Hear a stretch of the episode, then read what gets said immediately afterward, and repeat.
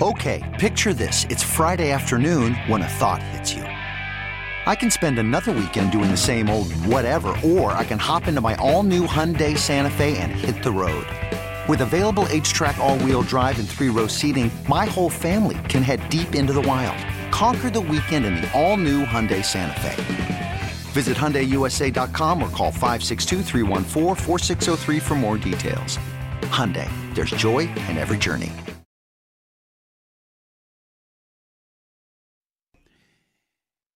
And we are coming to you live from the Rocket Mortgage by Quicken Loan Studios. Rocket Mortgage with you every step of the way because they know that home is so much more than a house. It's the home of your dreams. And for 30 years, they've been making it better. Rocket Mortgage, push button, get mortgage. It's Ken Carman on CBS Sports Radio. Jim Everett going to be joining us in just about an hour from now. Five burning questions. It's usually listed at 12:20 p.m. Eastern. It'll probably end up at 12:40 p.m. Eastern, 9:40 a.m. Pacific because what I'm about to say might take some time to explain, and it tends to take up a lot of time, and I don't want to push five burning questions off. We're supposed to do a week nine preview. I don't know if I'll get a chance to do it today. There's a lot to talk about. The NCAA and allowing players to profit from their likeness. That's going to be a big issue for everybody, and that's already been a big issue for everybody today. I think it's a great thing for the NCAA. People are going to say, well, you're finally getting one over the NCAA. You're telling me the NCAA doesn't have to provide a stipend for you, but they can allow you to do this? Oh, that's fantastic for them. They're very happy about that. And yes, Urban Meyer to USC makes sense no matter which way you look at it. Now, before I go talking about Baker Mayfield, I- will just point this out. Notre Dame is Golden Dome. Go- Notre Dame is tradition. Notre Dame, and while there are certain closets uh, that you don't want to go into because there's skeletons in there with Notre Dame, Notre Dame does want to hold itself to a high standard. Notre Dame's like grandma. If you're a person of a certain age, Tom is 30 years old. Tom, you're 30, right? That's correct. In our generation, Billy Jack, you're about 29, 30, right? 30, yeah. Bingo. In our generation, we are probably the last generation that we had grandmothers, and this isn't the truth for everybody, but we had grandmothers where there were certain things you didn't discuss. In this generation now, if I live long enough, more than likely won't, but if I live long enough, my grandkids will be able to discuss a variety of subjects with my wife and I. My children will be able to discuss a variety of subjects with my wife and I at the dinner table when I was growing up with my grandmother, there was things that you didn't talk about.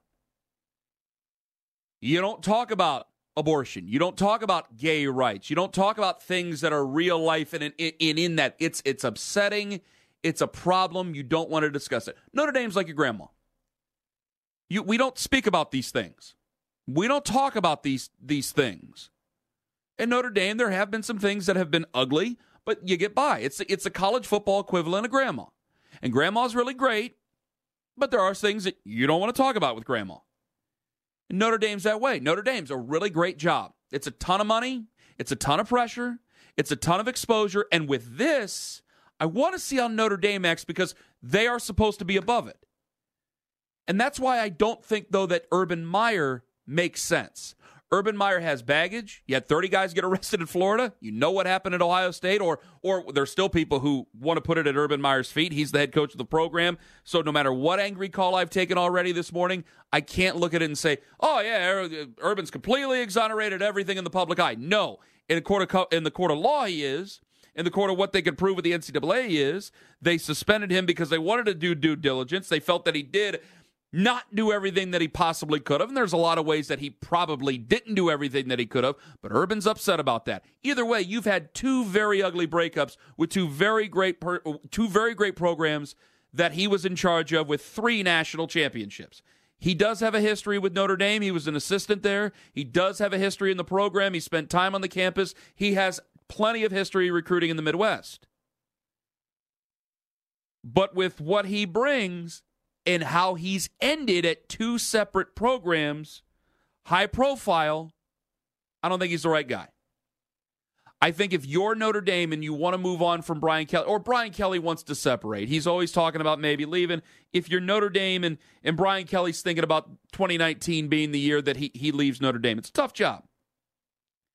I think Matt Rhule at Baylor is a slam dunk.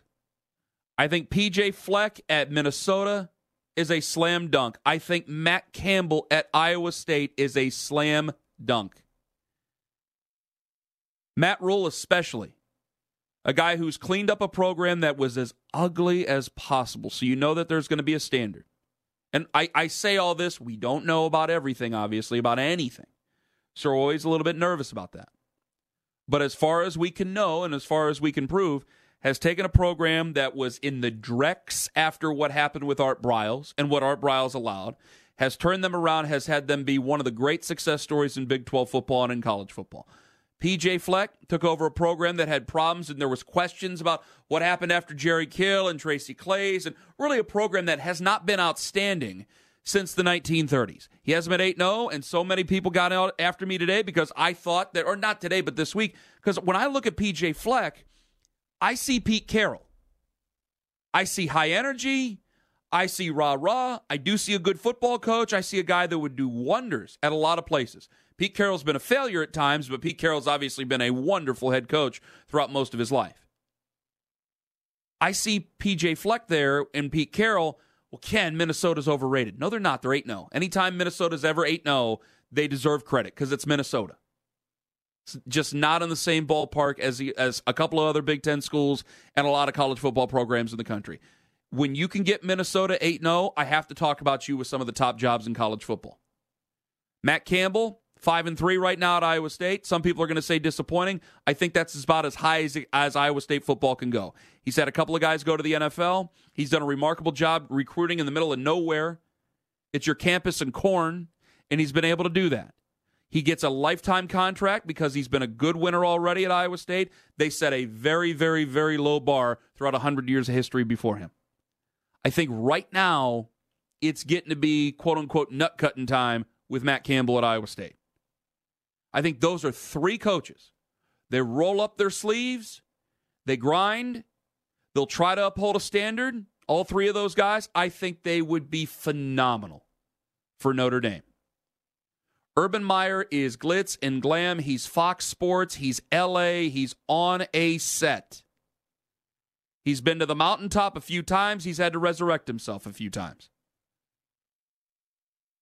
Above all, Urban Meyer knows what college football is. College football at that level, at the level that USC has it at, is about winning. And that's it. And now that you have an NCAA restriction that's being lifted where players can profit from their own like- likeness, this is Los Angeles, California. These are young, egotistical players, and he can get the very best out of them. And now he doesn't have to worry about guys driving around in cars that they don't know if they were really leasing or not. He doesn't have to worry that much about those sort of things anymore. He doesn't have to worry as much. That type of responsibility has been taken out of his hands. And USC's been through this before. They did it with Reggie Bush. They did it with Matt Leinart. They did it with Keyshawn Johnson. Anytime they've been relevant, they've kind of had to deal with that. Now this restriction's being lifted. Clay Helton's a good football coach. Clay Helton will do a good job in a mid-level Power Five school. He'll do a good job at a Mid-American Conference school, or he'll do a good job at a, a non-Power Five, mid-major. Jim McElwain's working on CMU right now. He'll make a good Jim McElwain, or he'll make a good Gary Patterson somewhere else. That's that's not a slight at, at Clay Helton. He's just not he's not Los Angeles. He's not USC. There's always something missing. It's not at the top of that list. He's not enough of a rock star for USC. Urban makes sense for USC. I don't know how much sense it makes at Notre Dame. I have three candidates right here. I think you'd be very successful. I think you'd be in a college football playoff with those guys. National championships, those are hard to win. And you are still, because of your standard, and that's a good standard to have, you're still behind Alabama, Clemson, Ohio State, Oklahoma. And then maybe eventually USC. And I'm sure there's another one I'm forgetting about. But you have a good standard, and your ultimate goal, since you don't have, I know you'll want a national championship, your goal is to get to the college football playoff, and then we'll see where it goes. Those three guys are great. I don't think Urban Meyer with the baggage is going to make anybody happy, and I think you have to worry about the way he leaves, not the way he arrives. With Florida and Ohio State, it's been the same thing. 855 2124 CBS. Knew I'd go long, and away we go. Because earlier this week, and I've been waiting to do it all week long, and that's why I waited till noon, because then I'd have clearance in Cleveland. I was in the room when Baker Mayfield had it out with the journalist that I can't mention. I was in the room when it went down. If you need a refresher, we have the audio. Take it away, Tom. It seemed like there was a lack of urgency there. There was something going on. There was a penalty, so we were negative yardage. No, but there was a lot of time between snaps. Uh, well, when the penalty happened, then we're behind the chains. No, no, no, stop saying but. I just told you the clock was running and we had a penalty. Do you want to give them the ball back? No, you don't play. You don't know it. That's just plain and simple. Was I happy with the drive? No, we didn't score points. It's the dumbest question you could ask. What? Jesus, Tony. Worst thing he did is that he walked off set. I was in the room when that happened. I was interviewing Olivier Vernon, and I looked over and I went, "Oh boy, this looks this looks awkward." And then he walked off. He stalked off, and there were a couple of things that he he muttered under his breath. There's a history between the two. And Baker Mayfield, it, it, it caught like wildfire, and rightfully so, because it's a national story and he lives in the national spotlight. I can't help any of that. Let me just try to explain it. If you want to call it an excuse, Tom or Billy Jack or anybody on the phones, you go right on ahead. I'll, I'll try to explain it, but I'm not going to make an excuse for it. There is a history between the two. Now, I know the journalist in question, and I've met Baker Mayfield on several occasions. They have a history. Before the draft process, the journalist in question said a bunch of things on air that did get back to Baker Mayfield. Questions about his personal life, questions about why he didn't get to the Senior Bowl practice when he said his mom was in the hospital, which was true. There were questions about that. Also, there was a notorious dust up with Sports Illustrated's Robert Klemko. Robert Klemko and Baker Mayfield know each other pretty well. Robert Klemko documented the pre draft lead up to the draft for Baker Mayfield, and there was a dust up between the journalist in question and Robert Klemko. Baker Mayfield, we know this through a year and a half. He's not had a great season so far, but there's no gray area with him. You're either with him or against him. And he treats most me- media members as if they're against him.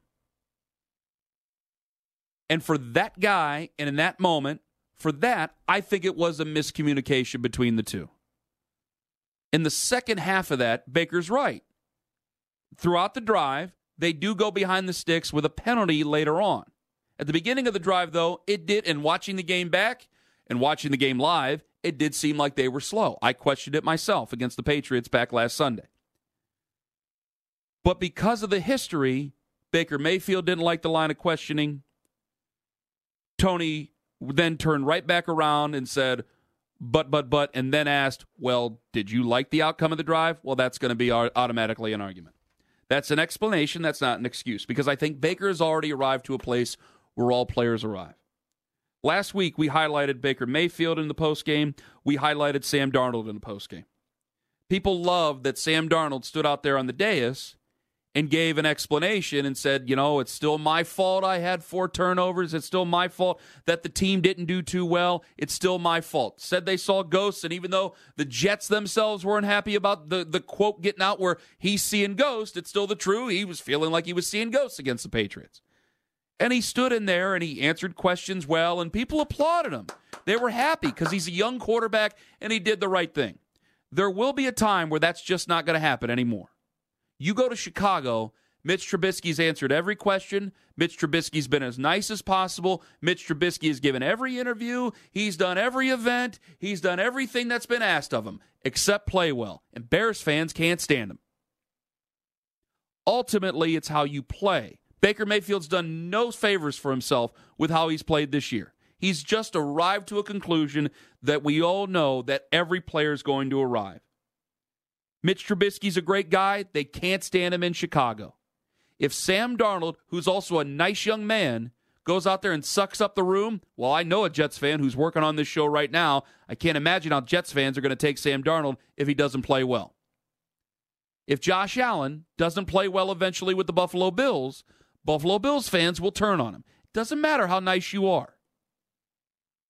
Ultimately, though, while the media and the athletes always are going to have some sort of a split, and it's probably only going to get deeper and deeper and deeper, the fans usually, usually will take that player's side until they don't play well. This is the first time I think I've ever seen a divide between fans in Cleveland so far when it comes to Baker Mayfield. It's almost unanimously been for Baker Mayfield. It's almost unanimously been against either a coach or against either former presences that were in his life or certainly against the media. This is the first time I've seen him. Because right now, he's realizing what all these players will eventually realize. Doesn't matter how nice you are, it doesn't matter how mean you are. After kickoff, you have to answer to it. And if you don't play well, you're going to hear about it regardless. You can smile, you can shake hands, you can kiss babies, all that. If you don't play well, you're going to get gobbled up. Baker Mayfield hasn't played well so far. And it's been frustrating fans because a football team that they were expecting to get to the playoffs this year really has their back against the wall. And if they don't beat Denver coming up tomorrow afternoon, there are very big questions that people don't want to answer. And also, that means that their quarterback, that they took number one overall, probably didn't play well again. If he doesn't play well, they have no argument. They can't make an argument because there is no gray area. He's left none.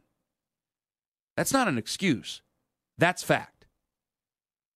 The worst thing Baker Mayfield did in that entire situation was just walk off.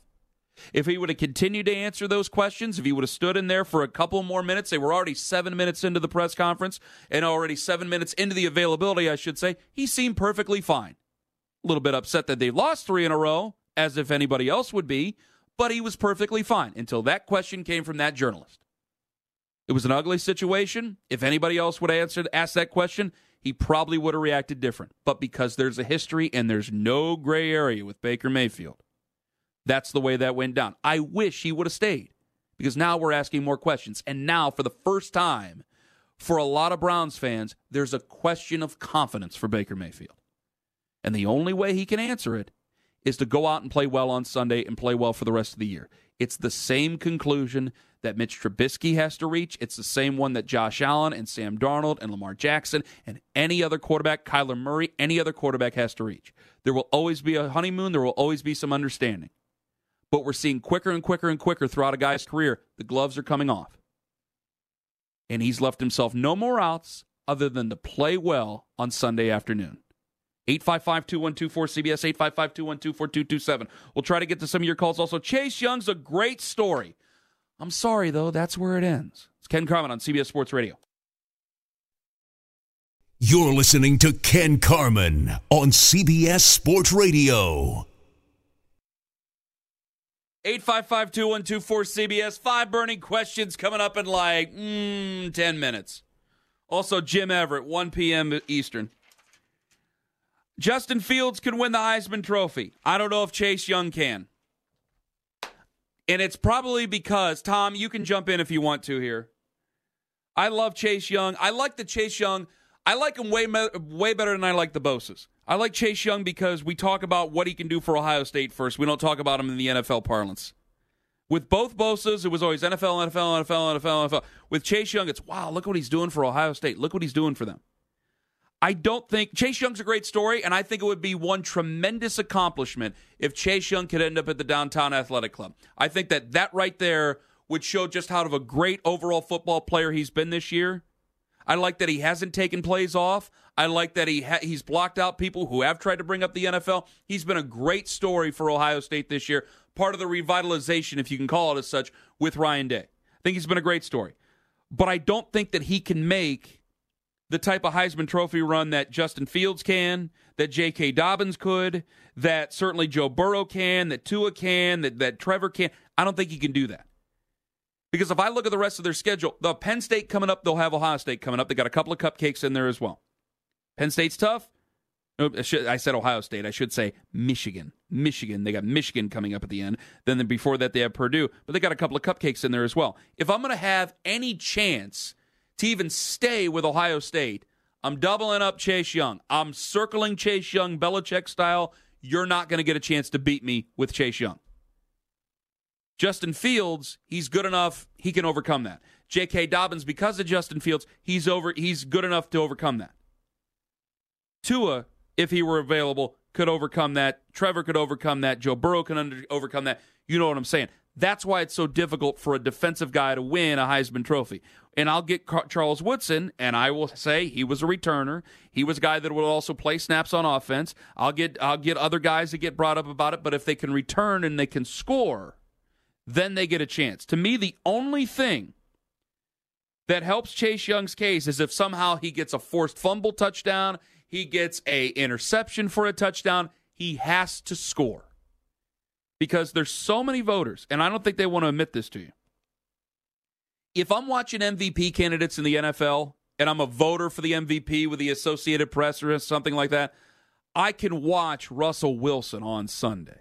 I can watch Patrick Mahomes. I can watch those guys play. There's very few games. There are going to be certain games that Heisman voters don't want to admit because they're not all paying attention to it the hardest way possible. There are guys that it's their lives. They're trying to be Beano Cook. But there are guys there who have a Heisman Trophy vote, and they will not want to admit this to you. They're not paying attention to every single game. And if they see Chase Young line up against against Maryland, they're going to turn the channel. They're not going to really give him that type of gusto. Joe Burrow, he's a quarterback. They're going to watch him. Justin Fields, they're going to try to watch that. They're not going to pay as much attention with Chase Young because part of the reason is, is that if you're one of those coaches on one of those teams, you have a barely a shot in hell to win in the first place, but you're going to go, I'm not going to let Chase Young beat me. He's their best defensive player. I have to circle him. I have to double him. I have to make sure all the protection goes to him. Somebody else might benefit, but I don't think he will. You saw the screenshots. Dane Brugler probably still has them on social media the night that Illinois had three guys blocking Joey Bosa. That's how difficult it is for a defensive guy because they'll just swallow you up the best way they can, and you can create because you're good. You can create opportunities for other people, but you don't have the ball in your hand. You have a very slight chance to do that. Tom, did you have anything there? I thought for a second you clicked in. I did not, but I I'm a, I agree with Okay. you. I think it's even simpler than the game I, plan I- too. I, I, didn't, think I didn't mean to put you on the spot. No, I didn't know. I Okay, have go an ahead. opinion on it. I just think that he needs to be the guy who is clearly impacting the wins for Ohio State more than any other player in Ohio State to actually legitimately be in the Heisman conversation more than it being a cute thing. And I think from Mm-hmm. my eyes, I've only seen that happen one time, and it was the Wisconsin game. That's the only time he has been the single most important Ohio State player to the win. Other otherwise, it's been Eh. Fields all year. So it can, you I- cannot I be the Heisman think- candidate when you're not even the most important player on your team. Exactly. I, and I just don't think it'll be enough. I think that when they play Penn State and when they play Michigan, it will be Fields who takes over. It'll be Fields who has their best shot. I think it would be a remarkable accomplishment if Chase Young were to be one of the finalists there that Ohio State would have two Heisman Trophy Heisman Trophy candidates in, in the final four or final five. But I think that look- that would be remarkable enough. But if they look less explosive in those two games, which is possible, and he gets multiple sacks and strip sacks in those games, and even contributes to a defensive I think score, he needs it. If he scores a touchdown, he needs to. I think he needs to score a defensive touchdown somewhere. I, agree, or directly contribute to points on the board. Yeah. Uh, 'Cause but it's, you it's not to have- impossible because he's I- got I the don't think it's a- games to do it. You're but he- right. but it's got to right. it's got to happen in those two games that you just. It, it- but I, I just think it's so hard. I'm asking him to do something that rarely happens on defense for guys. I think it's a very difficult thing to do. And I, I do believe, I, I know that it's a flimsy thing to some people, but I think it's true. I don't think you can watch. I don't think a lot of the guys who are Heisman Trophy voters, people who are Heisman Trophy voters, are watching it to decide how seriously they take it. I think they follow a lot of the news, and I do think you need highlights. That's why Charles Heisman Woodson, moments are a thing. Exactly. The Heisman moment. You need highlights. Justin Fields and Joe Burrow, they're going to have way more opportunities to provide highlights and to provide something that shows B roll than what Chase Young's going to do. Chase Young might have zero sacks and maybe just a couple of tackles in a football game. But if you got two guys who are in rotation on the other side and you still see six sacks overall against Maryland later on, guess what? Chase Young, still in that way, dominated that game. But I don't see any highlights. So my vote probably goes for Joe, Ver- Joe Burrow, or my vote probably goes for somebody else. It's just such a hard thing for a defensive guy to do it. I'd love for him to be able to have that shot. I think he's a great story. I think he's a fine football player. And again, I can't help but love that we still talk college football with a college football player and not necessarily NFL football with him. That's why I'm loving Joe Burrow so much. Joe Burrow, by the time the season ends, he'll score, he'll shoot right up the board for everybody. It'll be a skyrocket. But right now we're talking college with these guys. And for Chase Young, he just he, he- it's it's simple. He's going to need a touchdown somewhere. He gets a touchdown somewhere, we can start to really pick up steam. But regardless, if he's just at the ceremony, I think it'd be an incredible accomplishment for him. You're listening to Ken Carman on CBS Sports Radio. It's five burning questions. Tom, take me there, babe. What's happening, Ken? So as we just heard in the oh, update Oh, a just little doing bit, the show. Just heard in the update uh, a little bit the the Draymond Green situation with the Warriors. He is also injured now, on top of Steph Curry, who of course broke his left hand. The Warriors said a couple days ago that Curry will be reevaluated three months from now for that broken left hand. Now Draymond Green has a ligament issue also in his left hand. He can't grip the ball. The Warriors lost their fourth game last night to the Spurs. They lost at home. They are Yeah. one and four. Are the Warriors leaning in and going full tank this season, Ken? Yes, they are. Yes, they are. Uh, can I ask you another question back to you? Please. What's wrong? You don't want me to ask you a question? No, I'm saying please. Please do. Eh, Like, it's not terminal illness. He'll play again. Right. It's not death. Are you allowed to be happy about these things as a fan? Um, Are you allowed to be happy? as a Like, Warriors is there a little fan, bit of be- Schadenfreude? Oh, oh, I see. Like, I see. As not, a non warrior, I'm talking. I'm talking like, like, yep, you're you're upset, and you're like, you're looking at this. You're going, this is this is. I hate the Warriors. I, I- hate I Steph Curry. That Steph Curry breaks his hand, and Steph Curry will play again. Steph Curry's not going to die. He's alive. it's never there. Like, appropriate to root for injury, but after it's happened, yeah, I mean, yeah, you can be happy about the Warriors. The Warriors very much enjoyed shoving it in everyone's face, and I'm a- I like them. I loved watching them, but they very much enjoyed shoving it in everyone's face the last five years. So now that things have absolutely fallen apart on them in the midst of their new arena opening and all of this, yeah, I think it's okay to be happy about it. Yeah. it's it's very. See, I don't even want to. I don't even want to like. uh, I feel like I don't even want to jump on their grave a little bit. Like people are just doing dances, dances. The problem like, is yeah, it could flip around now. Th- th- There was no path to this yeah. getting better, but now they can lean Well, into I'm the just looking at lean into the Curry injury, Yeah. keep Draymond out, tank for a top five pick. You know, who knows how the lottery turns out, but it's possible they could add another plus player in there right away for next year. You know, get Clay back and be good again immediately. It's possible. You're right, but I also look at him and go, man, I, uh, I don't know. I, I, I don't think it's, I don't think it's even great to dance on the first. It just seems too easy, doesn't it? Yeah. I want to ask a fan. Like, I want. Hopefully, I'll remember that at 120 Eastern, because then I kind of to just like, is it okay? It's all right. I think it is because think about what they were. I mean, they were a foregone conclusion for years. They people said that the Yeah. NBA was ruined because of how obvious it was that they were the best team. So in this situation, you're you're you're celebrating not just their down slight downfall, but you're celebrating the opening of the entire And- rest of the league, which is worth celebrating. And by the way, now it's not, but all the good teams play out west, and now the the premier players play out west, and there's no reason to watch Eastern Eastern time games, and so now everything sucks, and the ratings are down. Market. it's in a weird spot. Obviously, they had a rough couple weeks coming into the season too, in terms of uh, foreign affairs. So Yes, that's true. Lee got turned upside That's down. true. All right, let's Go. get right into something from Yeah, we can. your show earlier this week. You talked to Mo Egger from ESPN Radio on Fox Sports Ohio in Cincinnati, Mo Egger. and he raised a fascinating possibility. It is a franchise that has exhausted every bit of goodwill that it had built up in the middle of the decade Man. and that it had, you know, used to have back in the 80s. It, it doesn't exist. And so Mo, you got to talk. this- you got to talk this- to those fans. You really got to talk them off that ledge. That's a scary How? Why? proposition. No, I don't have to do that. Well, the I'm a- Bengals well, have to get them back. I know That's that, but me. now wait a minute. That's Now on the I- Cincinnati Bengals to get back, and when they don't do anything, you can't get them back. Well, Mo, I didn't mean to upset you here, but man, I mean, I, I, hey, I, I'm up here. I'm up here, and we've been in a city where the team has been ripped away.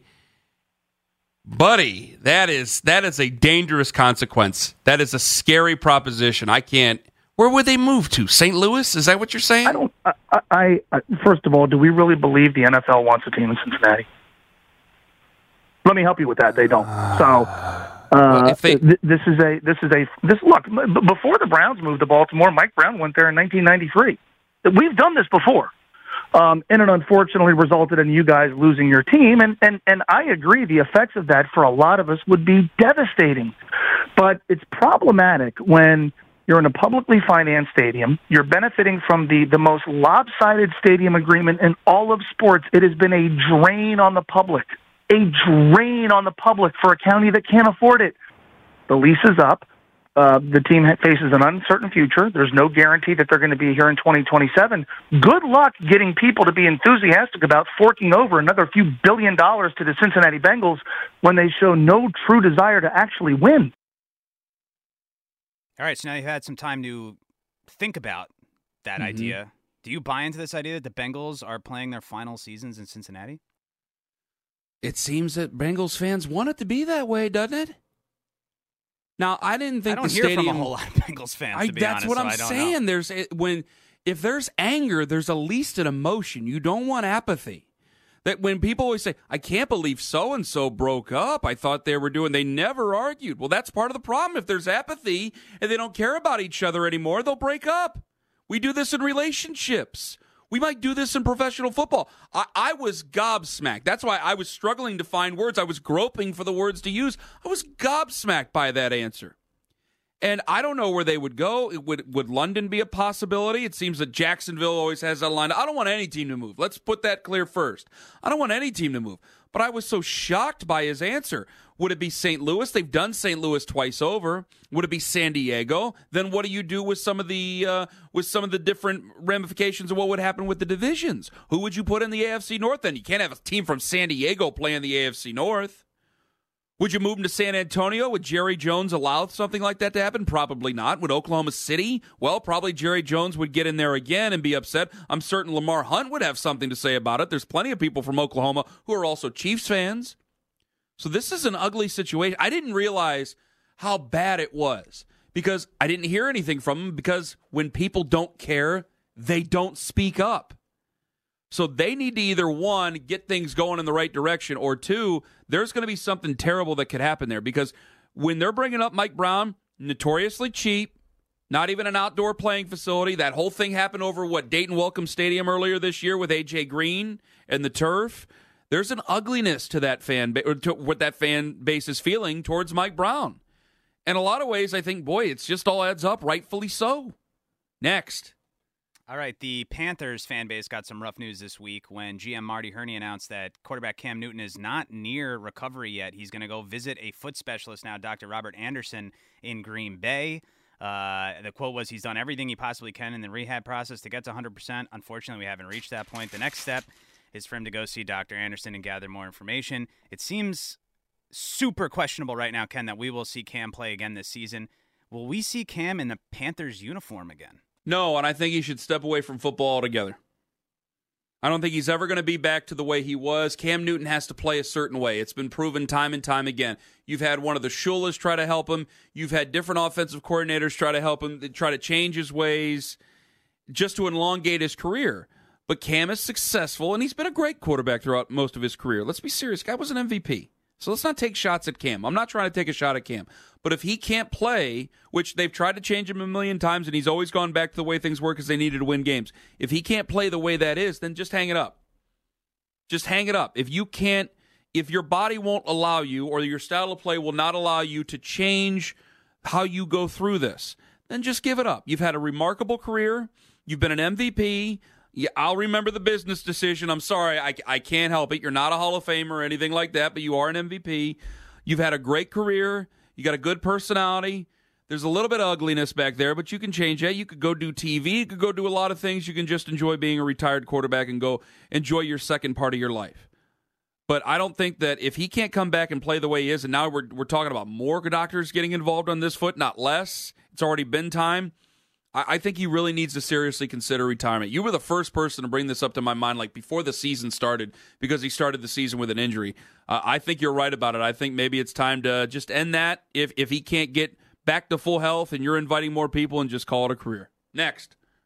All right, the world's largest outdoor cocktail party is this afternoon. Georgia favored by six and a half points over the Florida Gators, but they have a rough loss to their name already this season against South Carolina. The, the mm-hmm. Gators have only lost to Joe Burrow and the LSU Tigers. So, Ken, Is Kirby Smart in any kind of hot seat trouble if he does not win the game today? Yeah. Why wouldn't you be? It's Georgia. If you can't win, it, you're if you're losing to Florida, you're a Florida fan. This is a great question. Where do you expect Florida to be this year? Where did you expect the Gators to be? Basically, how, where how many they wins? Okay, basically, Basically where they're where at. they are, yeah. So, so I, I, didn't think, and they were going to win this game coming into the season. I think that they very well might now.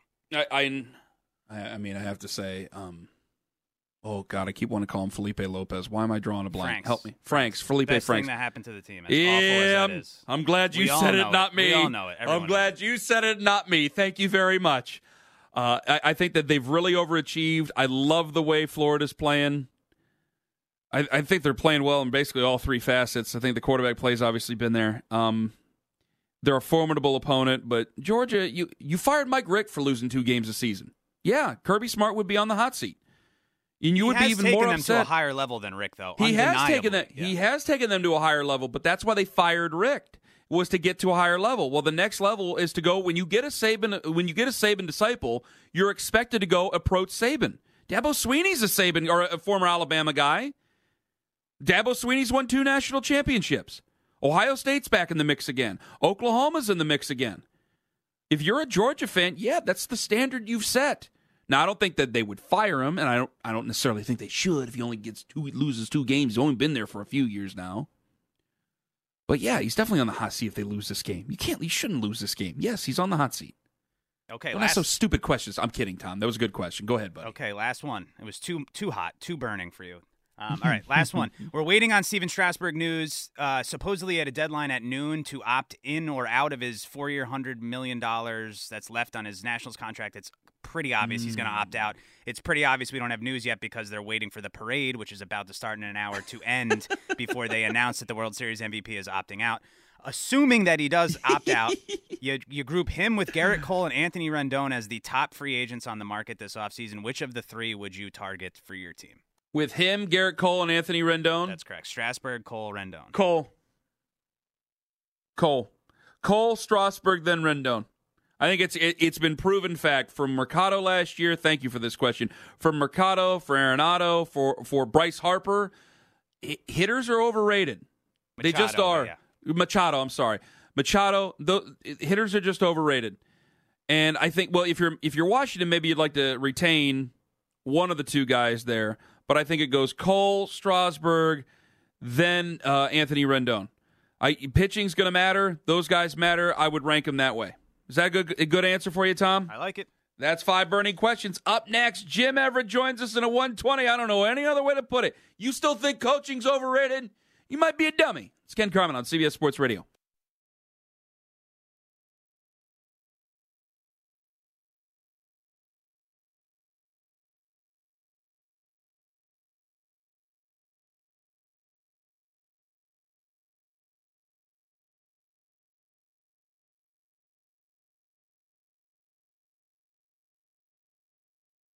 This episode is brought to you by Progressive Insurance. Whether you love true crime or comedy, celebrity interviews or news, you call the shots on what's in your podcast queue. And guess what? Now you can call them on your auto insurance too with the Name Your Price tool from Progressive. It works just the way it sounds. You tell Progressive how much you want to pay for car insurance, and they'll show you coverage options that fit your budget. Get your quote today at progressive.com to join the over 28 million drivers who trust Progressive. Progressive Casualty Insurance Company and Affiliates. Price and coverage match limited by state law.